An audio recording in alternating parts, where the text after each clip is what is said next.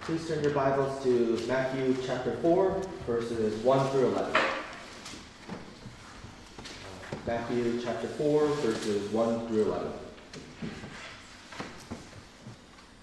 Then Jesus was led by the Spirit into the wilderness to be tempted by the devil. After fasting forty days and forty nights, he was hungry. The tempter came to him and said, If you are the Son of God, tell these stones to become bread. Jesus answered, It is written, Man shall not live on bread alone, but on every word that comes from the mouth of God. Then the devil took him to the holy city and had him stand on the highest point of the temple. If you are the Son of God, he said, throw yourself down, for it is written, He will command His angels concerning you, and they will lift you up in their hands, so that you will not strike your foot against a stone. Jesus answered him, It is also written, Do not put the Lord your God to the test. Again, the devil took him to a high, very high mountain and showed him all the kingdoms of the world and their splendor. All this I will give you, he said, if you will bow down and worship me. Jesus said to him, Away from me, Satan, for it is written, Worship the Lord your God and serve him only. Then the devil left him, and angels came and attended him.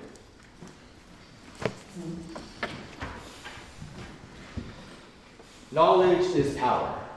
Odds are you have probably heard this quote or heard someone reference something similar to this one at least once in your life.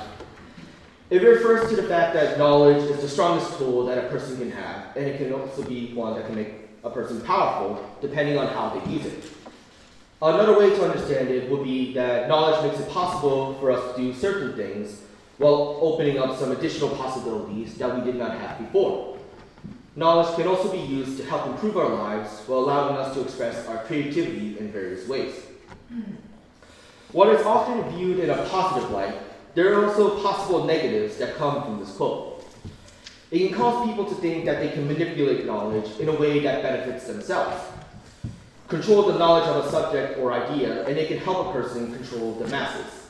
Uh, this is media manipulation is a common strategy used by dictators as a way to control the masses while also portraying their own image in a good light. Uh, George Orwell's Animal Farm helps portray this by showing how the pigs would manipulate the rest of the animals into following their own way of thinking by controlling the flow of information. Basically, the effects of knowledge is different depending on how people use it and when they use it. Uh, certain types of knowledge will work better in certain instances, while knowledge that doesn't seem like it will be useful may eventually be used in a way that is helpful. It can also be used to manipulate people or to emphasize a point that people think, think needs to be emphasized. Uh, this is commonly used on the internet as, in a way for people to either get more views or likes on their posts or for people to seem like they have some knowledge on a topic, even though they only know like one or two things about it.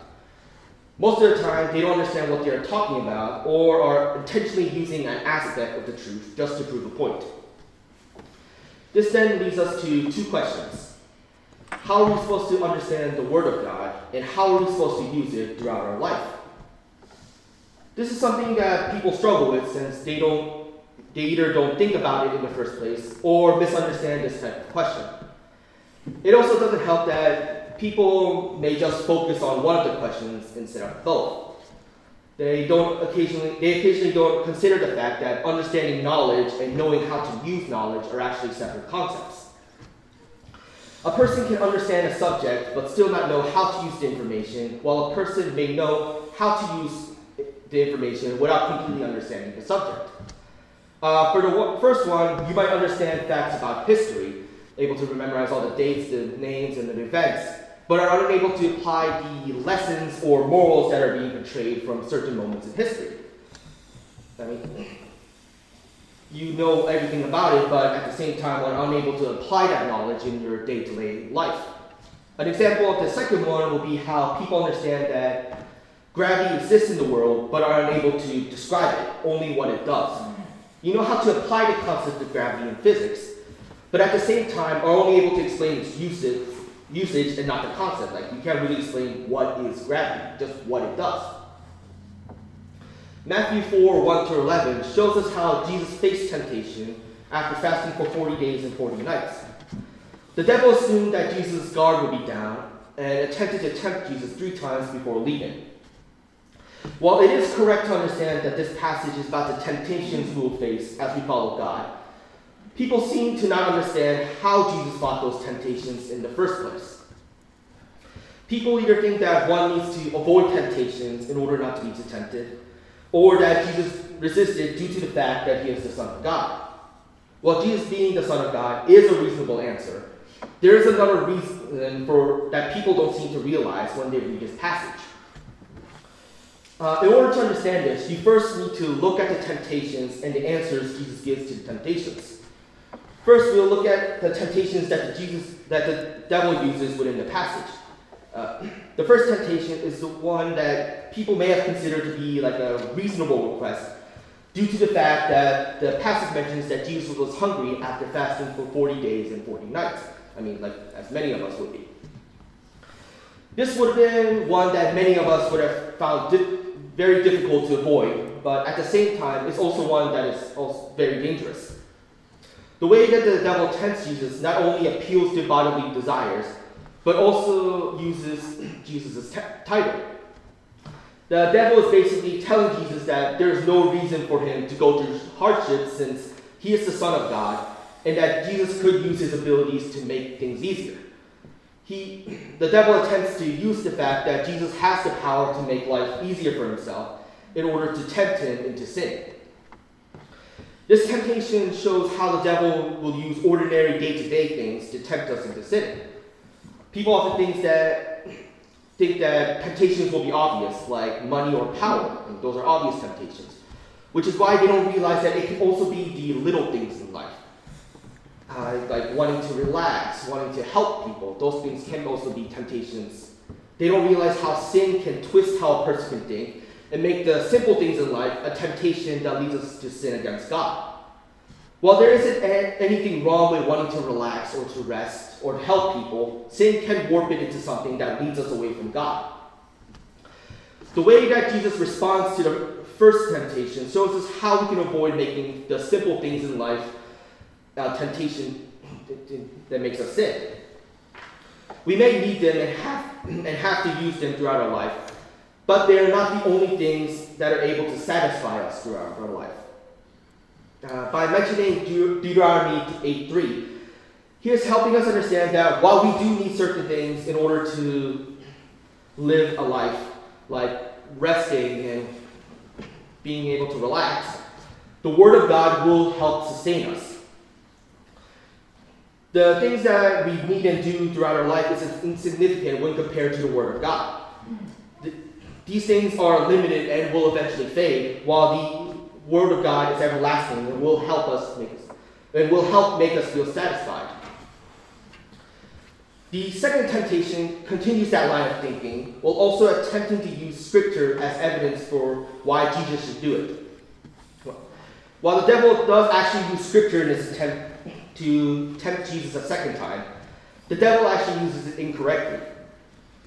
The verses that he used from Psalm 91 is actually used as a way to show how God will send his angels to defeat Satan and his allies, while at the same time protect those that are worship under God. Satan most likely knew that he was using this passage incorrectly, but still hoped that it would be enough to tempt Jesus. This temptation refers to what I talked about earlier in the sermon about how people can attempt to control information or misuse it in order to make a point.